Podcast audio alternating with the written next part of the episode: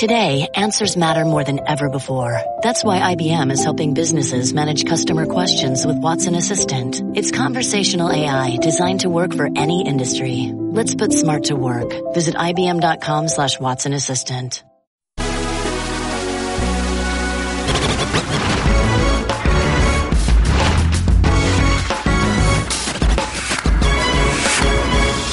Coach Kerr, welcome. Nice to have you along. Appreciate the support, listening to the broadcast. The love. Draymond Green is here. Why well. didn't he coach the Knicks? He's a lifelong Bulls fan. Damn you! Could do Steve. no wrong for me. Good decision. Exactly. I know misery loves company, but why would you wish that on Steve Thank Kermack, given all that's happened in the last three years? What's good? What's happening? Welcome to the best 60 minutes of your day. We're 150 minutes or so away from the start of the 98th NFL season. Wow. Later, we'll give you the correct answers, yeah, right, to all the big burning questions, only for you to make fun of us when we're proved wrong later in the season. And coming up, we'll head out to Flushing Meadows, where the ladies are most definitely putting the U.S. in U.S. Open. Uh, but first, we start with a big event um, and some big news for the Patriots. Uh, Patriots wide receiver Malcolm Mitchell was placed on IR due to a knee injury, which means the Patriots will be without Mitchell for at least the first six weeks of the season. Now, this is the second huge hit to that receiving core with Julian Edelman already out for the season. But the Patriots, as they often are, aren't exactly in dire straits with Chris Hogan, Brandin Cooks, Danny Amendola, and new acquisition Phillip Dorsett. But not surprisingly, of course, the overwhelming favorites for this season and virtually everything are the Patriots. Uh, they begin their title defense as huge favorites to win Super Bowl 52. Our football power index gives them a 32% chance to take home the Lombardi Trophy, well ahead of the Seahawks, Packers, and Steelers. Just to put that into perspective, at this time last year, the Packers were the FPI preseason Super Bowl favorite. But Green Bay, as the favorite, just had a 12% chance to win it all, while Seattle was a 15% favorite entering 2015. Sounds about right. 32%, huh? Yeah. Are we at this point, especially given the news we heard today about Malcolm Mitchell? We already know some of the other injuries they have. Are we over respecting the Patriots? So we have a little too much confidence that they can just weather everything? Is that such a thing? There's no such thing. It's too much respect for the Patriots. Haven't they earned it? They've earned a lot of respect, that's for sure. But I wonder, I know everybody points to last season and said, hey, they lost Gronkowski. Oh, they only went on to win a Super Bowl, and he's obviously the best tight end in the National Football Maybe of League. all time. Maybe of all time. But with the Patriots, should you, instead of looking for the big loss, as in everybody says, as long as Tom Brady is upright, Yeah. could it be death by a thousand paper cuts? All right, and I'm not going to pretend that Malcolm Mitchell, um, that he is the biggest offensive star on the Patriots, but every time we, and they certainly prove us wrong when we start to doubt them, but at some point, even for the best teams, even for the best franchises, it's just like, oh, well, maybe there's a little bit more vulnerability here. This time last year, did you know who Malcolm Mitchell was? Did not. mid round, mid round rookie most- most who stepped up when. Gronk went out. Oh, so Yeah. before he was making huge catches in the Super Bowl, he was just another mid round pick that was, the Patriots were developing until it was time for him to be next man up. Just, this is what I mean by they've earned this, and there's no such thing as over respecting the Patriots. I, I think this needs to be said because we take this for granted. This decade, 2010, 14 and 2, 2011, 13 and 3, 2012 through 2015, 12 and 4. Last year, 14 and 2. Just, just let that sink in for a second. Let that sink in. Thank God you don't have the picture. No, I'm, I'm, I'm saying it's, it's like show me the weakness. Mm-hmm. And if the argument is, well, they can't continue this, well, why not? You have the greatest coach of all time. Check. Greatest quarterback of all time. Check. Greatest tight end of all time. Check. Continuity and consistency with the coaching staff. Check. A culture that is conducive to taking it week to week and treating every week like it is a Super Bowl. Check. A weak division. Check. Home field advantage most likely in the playoffs. Check. So yeah, undefeated is certainly harder than it seems. If any team could do it, absolutely. But they're there time and time again. They got a backup if something were to happen to Brady, who we'll talk about later. They got a, a who, what running back's going to be inactive given the, the caliber of running backs they have. They have assistant coaches like Dante Scarnecchia keeping an offensive line together. Matt Patricia on defense. Coaches that should be head coaches elsewhere, staying, staying here to keep this thing going. So I just want you to show me where the weakness is that said that they shouldn't be the overwhelming favorite. I don't know if it's necessarily a weakness as much as, again, as I said, being vulnerable. Now, as Speaking of Matt excited, Patricia, that was his shirt it was because as excited as Patriots fans are to open the season tonight as defending Super Bowl champions, it's arguable they may be more excited to boo Roger Goodell. As you pointed out, Patricia, he was the one that got this thing rolling when he wore this T-shirt after they won before depicting Goodell as a clown. Well, tonight, Patriot fans, they have 70,000 rally towels with that same image, thanks to Dave Portnoy, the founder of Barstool Sports. What a come up. And they also have this huge billboard of Clown Goodell, which he may see on his way to Gillette. So Foxborough is now Pettyville. Um, Which I know you love. I, I do love it, but at, at some point, look, the Patriots and the Patriots organizations, their fans, they so won this ar- argument, if you will, for all of ro- what Roger Goodell tried to take away from them last season by suspending Tom Brady, by bringing more character doubts to this franchise. If you put, you know, couple this along with Spygate, you, you guys have won. Like you could let this go. Why? Like, you You won. never let it go. You Nev- won. never LIG. You won. You've embarrassed. You embarrassed the commissioner the moment he had to hand you the You Lombardi. made him look like a fool. Exactly. So remind him that he was a clown in this situation, okay? And there's a clown when it comes to most of these situations, quite honestly, because if you're a Patriot fan, you have no reason to turn down the volume on the booing for Roger Goodell, okay? Every time you have an opportunity, you need to remind him how foolish that entire Deflategate saga, in hindsight, and for some foresight and in the moment was, okay? How a guy who allegedly needed an advantage back two years ago, went and lit it up in the second half of the AFC title game, lit it up against the Seahawks, did it the following year, and obviously went on to win the Super Bowl again last year. So how much of an advantage did he really need Well, or need I to mean, seek? Mike. so they the point. won. They won. Yeah, but you they know what? Won. Just because the point's been proven doesn't mean you need, don't, don't need to reiterate it, okay? And if you're a fan, you're not beholden to respecting him. If you're the team, if you're the team, you certainly have moved past it. If you're Bob Kraft or Bill Belichick or Tom Brady, you don't want to be consumed with showing up Goodell. But if you're a fan, that's why he gets paid $40 million to be the bad guy, to be the face of a league-wide witch hunt, which it, which we all agree it was, led by other owners who were envious of the Patriots. And this isn't just uh, Deflategate. This is Spygate. Right. They've, they've, they've, they've been anti-patriot, or there's been an anti-patriot sentiment around the league for a while. Some of it deserved, but this is what you get when you get the last laugh. You get to call a commissioner a clown. So, what, how many Super Bowls are enough until they it's let never this enough. go? It's never enough. All right. Absolutely. Okay. You could never go too far. Kyrie Irving will be on the cover of 2K18 in a Celtics uniform. Tweeted for the culture. Okay. Not sure I get the correlation, Yeah, but okay. okay. Yeah, but I, I'm getting the game. It's your cover. I'm, Your I'm getting the game. Congratulations. uh, Cavs finally introduced IT, Jae Crowder, and Ante Zizic. Should have saved the seat for that unprotected Nets pick. And after Isaiah's hit prompted the Cavs to ask the Celtics for more, the press conference, which fittingly, like the trade was delayed, started with three consecutive questions about his recovery. The Cavs acknowledged that Thomas will miss the start of the season, but they weren't putting a timetable on him. When did you know um, that you had suffered a, a torn labrum last last year? So again, like I want to, I want to, I don't want this to be the Isaiah Thomas hip press conference, and so I'm, I'm just gonna, with all the respect, shut down the, the hip questions. If we want to talk about Isaiah, let's talk about Isaiah the All Star. Let's talk about Isaiah, the guy that averaged 29 points a game last year. Let's talk about him as a leader and what he's going to bring to this franchise um, in terms of his performance on the floor when we get him back. So again, guys, I, I, we appreciate the questions, but this is not going to turn into the Isaiah Thomas hip press conference. Again, three straight questions to start it off. I, mm-hmm. re- I respect how the young new GM, how you put the, the media in check there. I respect it. Who are you right now? a, a veteran member of the media who's in a position Turn to be able to be objective. I'm not turning my back on anybody. I'm not. Right, Look, with all due respect to Koby Altman, you don't get to tell them what they should ask you. Or Yeah, you do. What's the whole point of a press conference, right? That's for you to field questions. You can't control what questions I ask you, and it just so happens that the player you traded for, there's a lot of injury mm-hmm.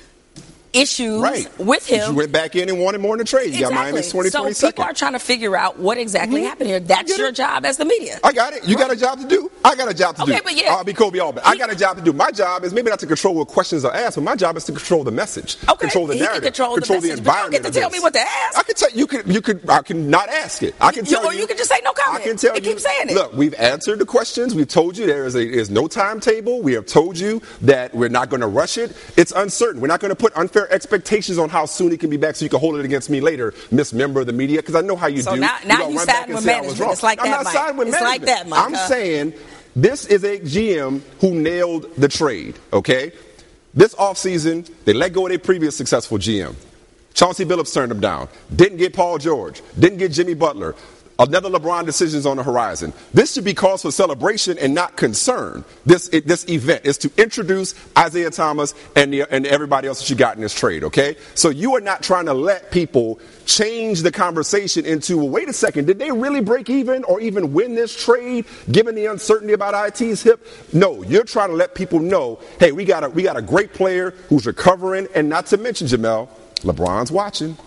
LeBron's watching. So you know what? It's my job, much like Katie did with Russ against Mark Cuban. It's my job to get my players back. So I understand his perspective. When you balance and objective, Jemele, as a journalist, you can understand both sides of the story. uh, your Boston Globe colleagues are rolling in their graves right now, looking at you, coming out against us. You was used to be one of us, if I were, would, I would write the story. That's what I would write it about. All right, look, for the first time since Wimbledon in 1985, we have an All American women's semifinal quartet a Grand Slam. Venus Williams leads the bunch as the only one of the four with an appearance in a Grand Slam final. Sloane Stevens, Madison Keys, and Coco, excuse me, Vandeweghe have combined to win 138 Grand Slam matches, while Venus has 262 by herself. And with that, we welcome in tennis great Mary Jo Fernandez right there on the scene. Now, as I just said, the last time four American women were slated at the U.S. Open semifinal round was 1981. What kind of statement has this final made about the overall health of the game when it comes to American women's tennis? Well, it's a tremendous statement for American tennis on the women's side. I mean, it has been a long time since we've seen four. It's a rarity. Um, I think the good thing for American tennis is not only are we seeing them now compete for a Grand Slam title, but to begin the tournament, we had 23 Americans in the draw, which is a very big number. So Venus and Serena have led the way for so many years.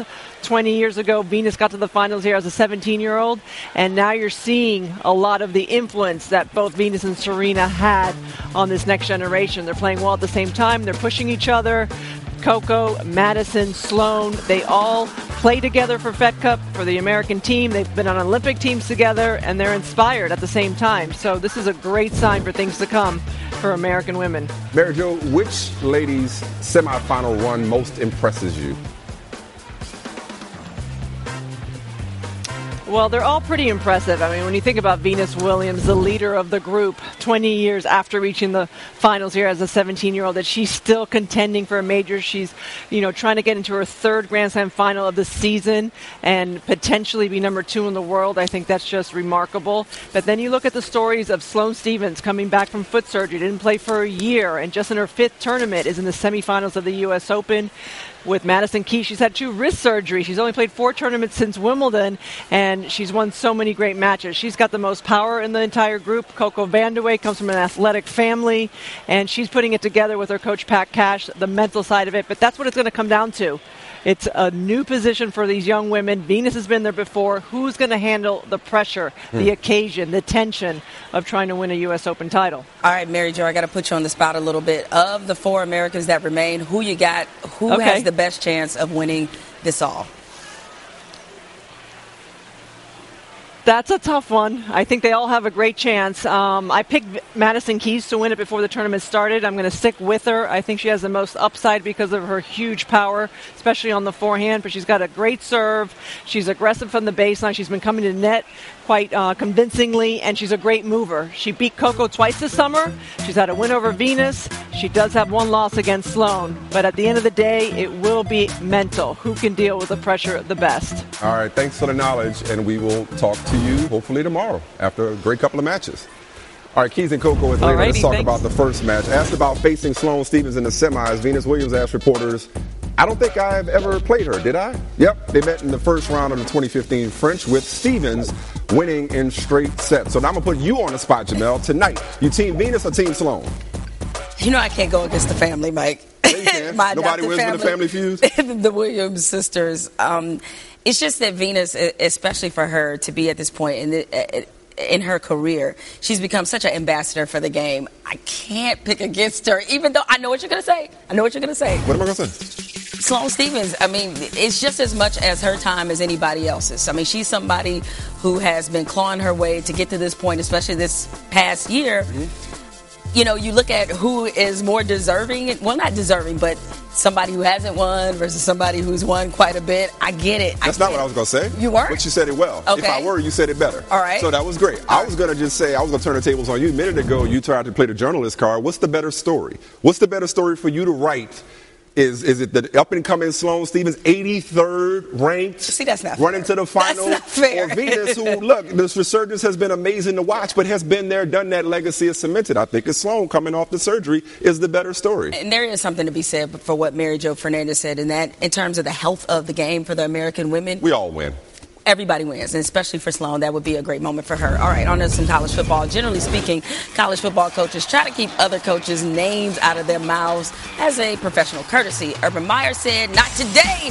Uh, he took issue with Texas coach Tom Herman, once his offensive coordinator at Ohio State, who said in the wake of his debut loss to Maryland that he quote couldn't sprinkle fairy dust on the players he inherited at Texas from Charlie Strong. Uh, Urban said, Come on, man, I don't know where that came from. This is what he told CBS Sports. It's like a new generation of excuse. He said, I can't rub pixie dust on this thing. He got a dose of reality. Maryland just scored 51 points on you. Dang! Here's more from Meyer on his irritation with coaches who blame the previous administration when I hear coaches say, "Well, it's not; these aren't my guys," or you know, wait, wait till he gets his guys in there, I, I cringe.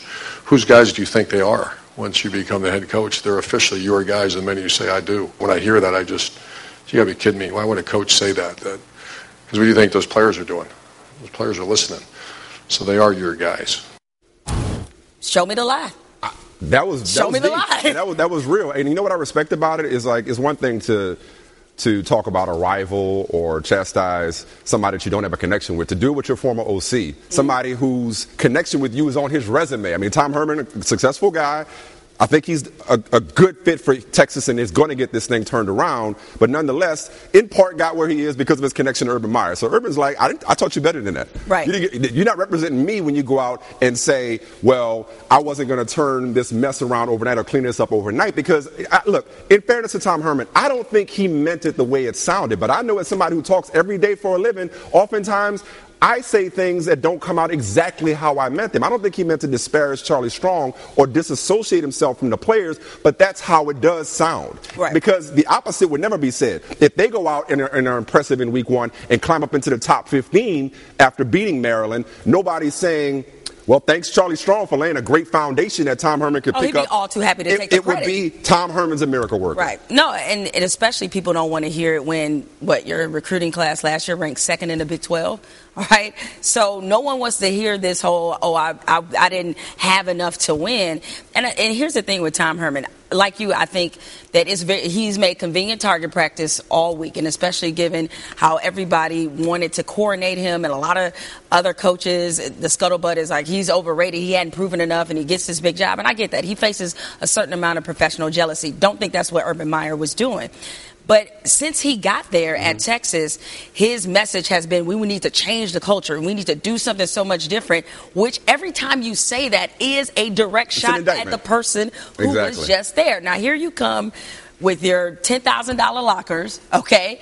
And people want to see the results. And I'm a fan of what he's no, doing. I, I am I too. Yeah. Like, I, I, I, like the motivational uh, stuff that he does. I like his message. He relates to recruits. Like, he's going to get this done. I, I, do believe that. But, hey, man, you're at Texas. Yeah. Nobody wants to hear that you don't have enough, and they don't want to hear uh, that expectations are, are, too high. So you right. saying we don't belong in the top 25? No especially, one wants to hear especially that. Especially when, A, you're not clapping back at the GOAT. Right. One, one of your for, former employers and one of the greatest coaches of all time. So you can't say that he's wrong. B, everywhere Urban Meyer's gone, immediate turn or turnaround. Oh, that first season. So it doesn't matter. You know mm-hmm. what I mean? And sometimes coaches can be coached too. And this is a teachable moment for Tom Herman. Time to take it or leave it. Jemele, and an ESPN.com panel of experts, Aaron Rodgers was voted NFL MVP. He's a popular pick. All right, so take it or leave it, Jay. Aaron Rodgers will run away with MVP. I'm going to leave that. Not that he isn't obviously a strong candidate for MVP this year. You know who I like for MVP? Russell Wilson. Okay. That's what I like for MVP. I'm buying okay. all the hype about him being slimmer. Uh, supposedly looks the best that he has in his, in his career in camp. We know what that defense is going to be like. He's clearly a playmaker. I like Russell Wilson. Not a bad pick. I'm taking it though. Do we have take it? Put mine up. Make sure it's right. okay, take it. Yeah. I'm taking this because I think Rodgers is going to pick up where he left off after his run the table comment when he wasn't missing, wasn't throwing a pick, was just on fire. Didn't get it done in the postseason, obviously, but I don't think you're going to have the slow start that's going to require the relax or run the table type call. Like he's just he's in a mental place with the Packers in this offseason, the tight ends, the wide receivers healthy. Give me Aaron Rodgers, just lighting it up from day one. All right, speaking of quarterbacks, Ben Roethlisberger has been hinting at retirement. He said this offseason he's quote taking it one year at a time.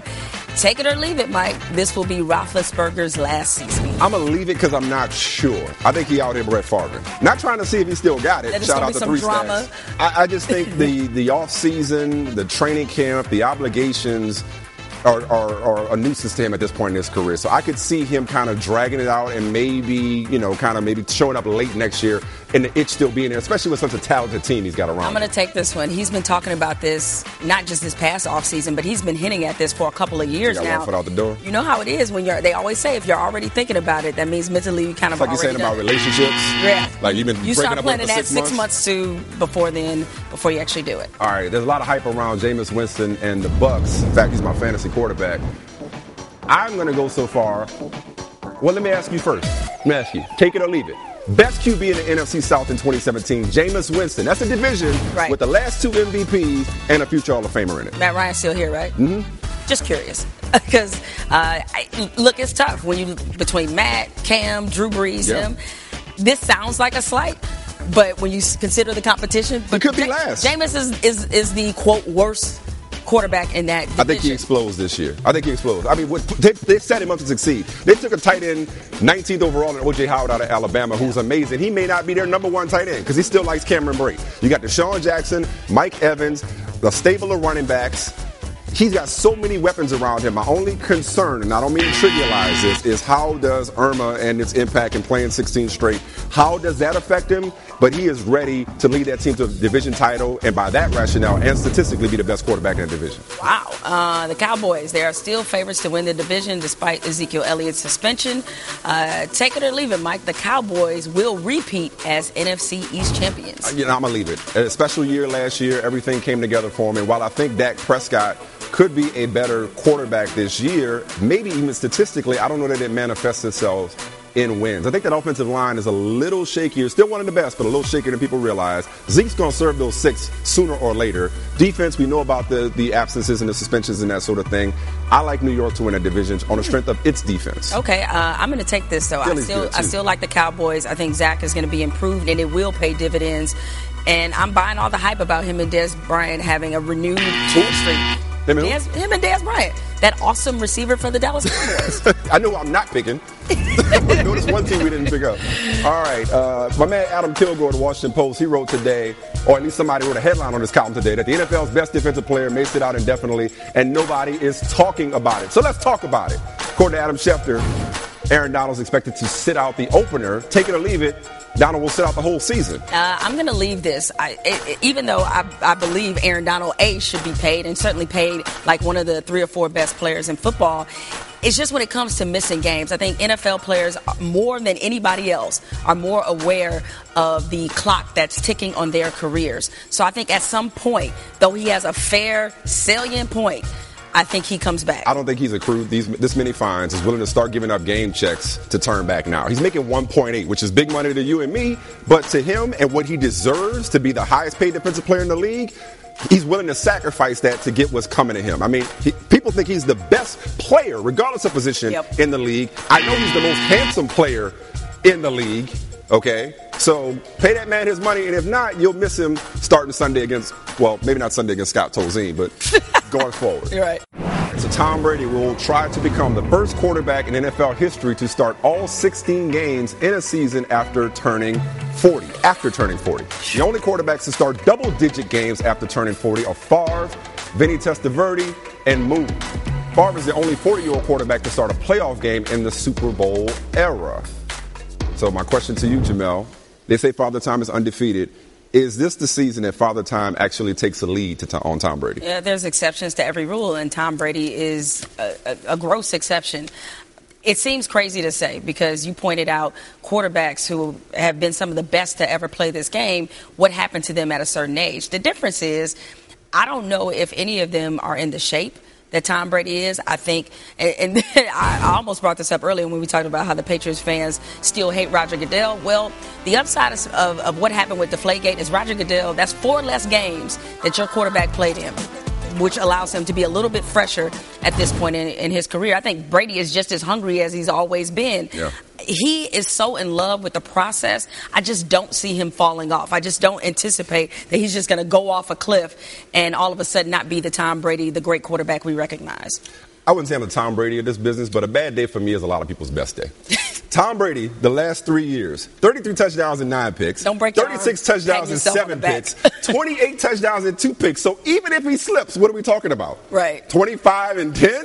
what, is, what, are we right. talking Like slipping from up here, from being maybe the best quarterback, if not player in the league at 40, is not saying a whole lot. I said before, I, and, and if I had to put money on Tom Brady versus Father Time, I'm putting my money on Tom Brady because I think he is that rare exception. He's in shape. The legs are usually the first thing to go. As you mentioned, he's in shape, takes care of himself. The team takes care of him, not just in terms, in terms of the protection, but the system. He takes care of himself. He's talked about how he's learned how to absorb punishment, how to take hits, and not have it be a season-ending injury. He hasn't missed a start since I want to say 2009 the year after he came off the ACL, or a start due to injury. Right. Obviously, the suspensions notwithstanding. And also, too, the versatility in that system is one of the reasons why I'm not worried about Malcolm Mitchell's absence because they train their receivers to play every position on offense. That's why some people can't transition to the, to the Patriots system. Likewise, if Brady's skills are somewhat diminishing, they're not going to ask him to do things that he's no longer capable of doing.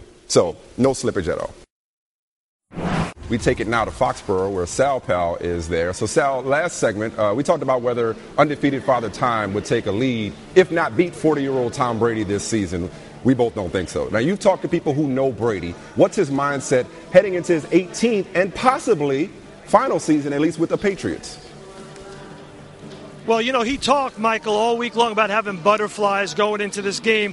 So I kind of talked to people who know him, and they were like, come on, man that, that's just not the case. This guy is chomping at the bit to play in this football game. He quote here's the quote, Michael. He wants to prove he can do this at 40. now, I also talked to a lot of defensive-minded coaches around the AFC who also say, listen, the first thing that goes at 40 because no quarterback has ever finished a 16 game season in the right. NFL at age 40.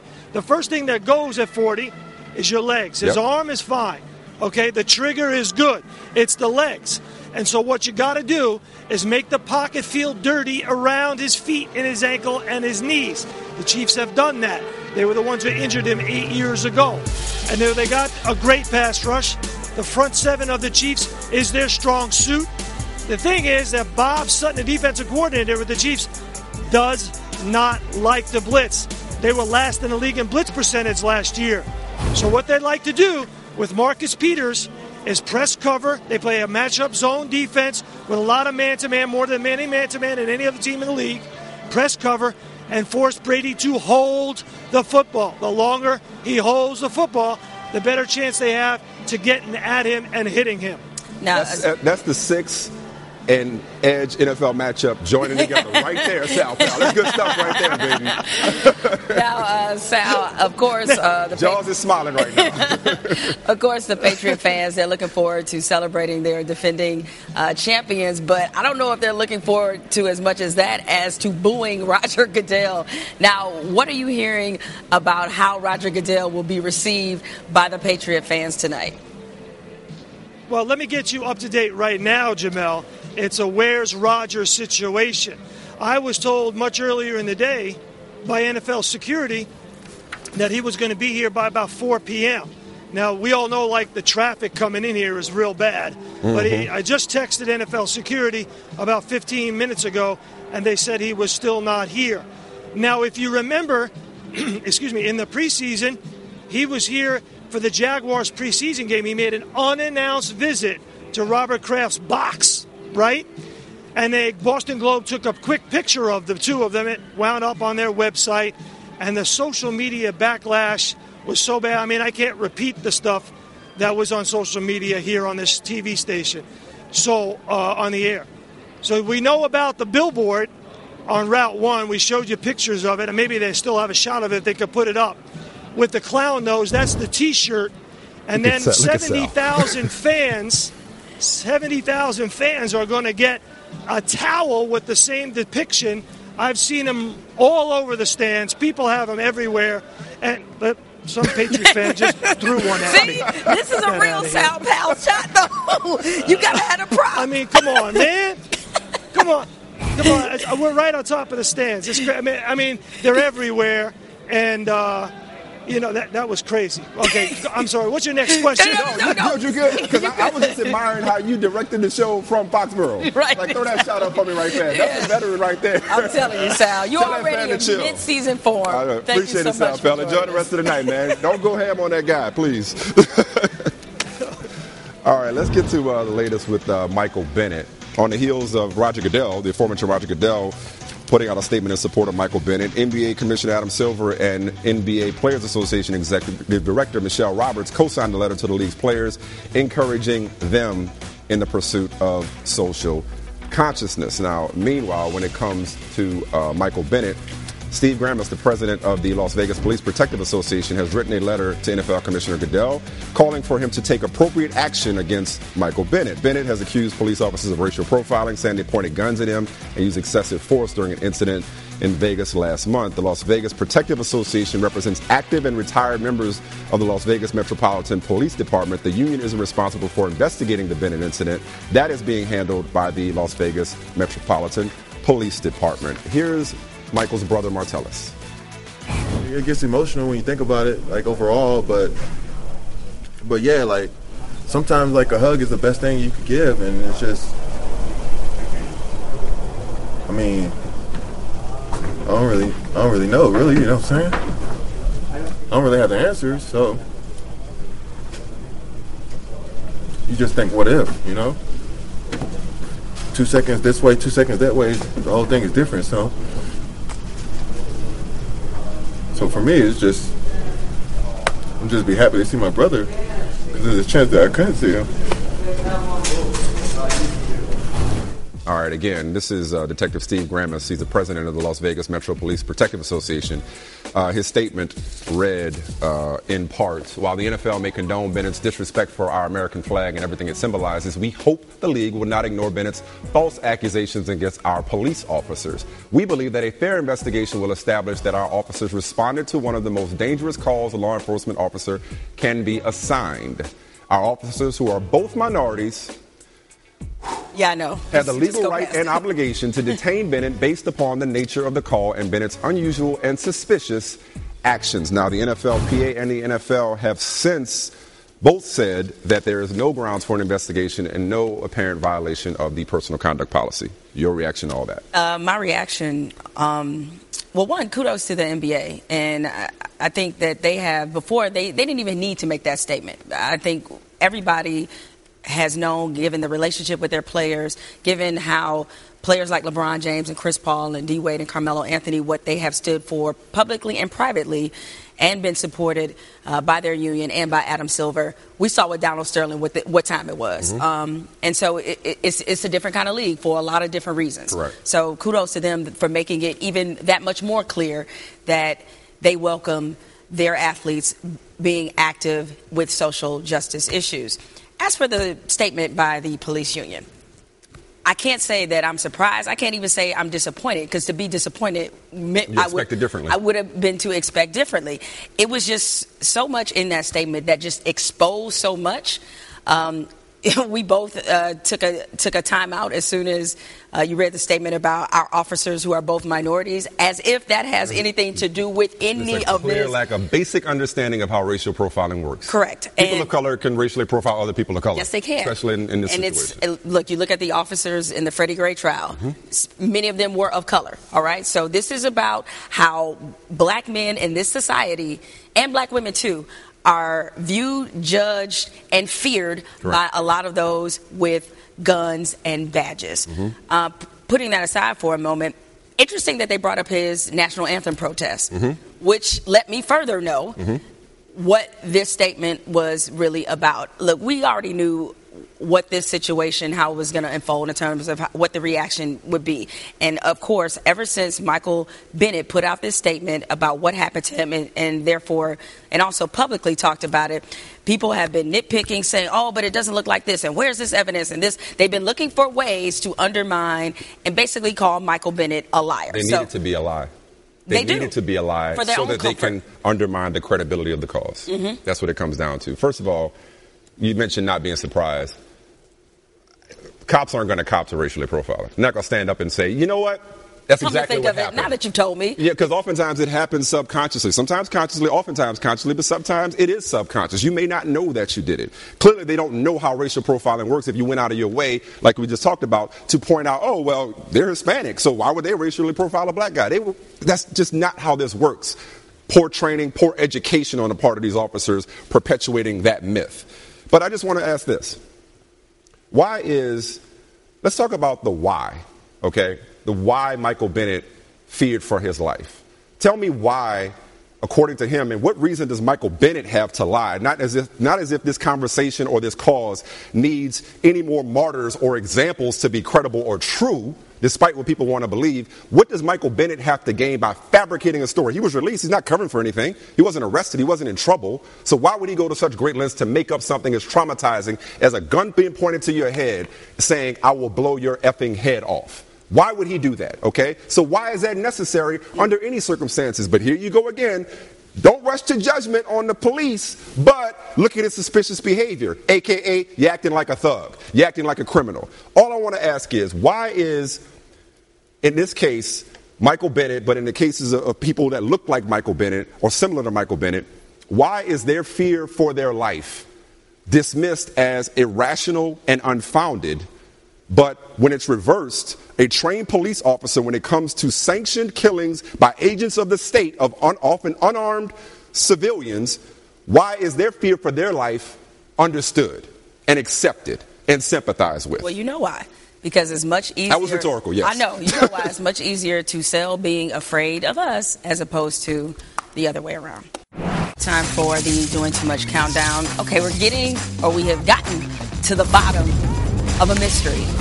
It turns out that Aaron Rodgers uh, was trying to fix Sam Decker's garbage disposal, but it wasn't broken. It just wasn't plugged in. That's why he was holding.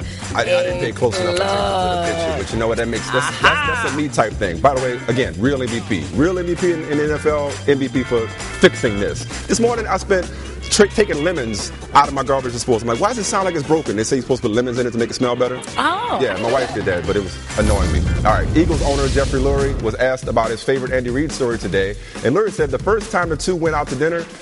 Andy Reid ordered three steaks. Of course he did. Andy Reid ordered three steaks back when he was in the punt, pass, and kick contest. And that's Andy Reid Right. ready to eat tonight. eat that Patriots defense. I'd- He'll order a big steak if they win tonight. Most important question is how It was did he? medium. Okay. And where was it from? Capital Grille. Yeah, where was Del it? Monaco. Okay, where was it from? Where was it from, and whether or not he had A one or not? Because if he had A one, He's a savage. he should have got up from the table. Yeah, and All the little chef should have got him back. All right. Uh, more bad Browns news. It's not funny. There's no such thing. Uh, three months after trading for Calvin Pryor, he was released today after fighting with teammate Ricardo Louis. Can't have that, man. Yeah, I, I don't. I don't. I got nothing. And then, and then Myles Garrett's outfit. Is it two weeks at least now? High ankle sprain. Which you got stepped on. You try to make it like it was something that was just a. no, I, I wasn't You trying try to make it like it was I so said if you're if you're the Browns a Browns fan, I I, understand Cavs, Ohio. State. Indians going for 15 in a row tonight, baby. It's good days in Cleveland. That's uh. So Hawaii linebacker coach Sean Dugan, he sustained a dislocated wrist and a fractured elbow after trying to chest bump six foot seven, 270 pound defensive lineman who looks like the mountain from Game of Thrones. I'm through four seasons now, by the way. You're through four? I'm through four seasons. I'm powering through. I'm catching up. So it's so good. It's like that. It's so good. Is but it better went, than look, the but he went too high. Look, you can't go that high. See, oh, yeah, nowhere. To, oh God. Uh, is it better than The Wire? Oh God, no. It's great. Some people said it was. No, I don't know who those people are. All right, so check this Who out. are these people? 55,000 Chilean soccer fans say they will march. They will march in hopes of getting national soccer star Alexis Sanchez to break up with his girlfriend because they blame her for his recent poor play. See, that's See, just and Aaron Rodgers was complaining about the local media with Olivia Munn. They out here having rallies and protests. they out here like give give us free or give you free from your girlfriend. Oh, it- it's not. It's a game. It's the, it's the beautiful game, but it's not a game.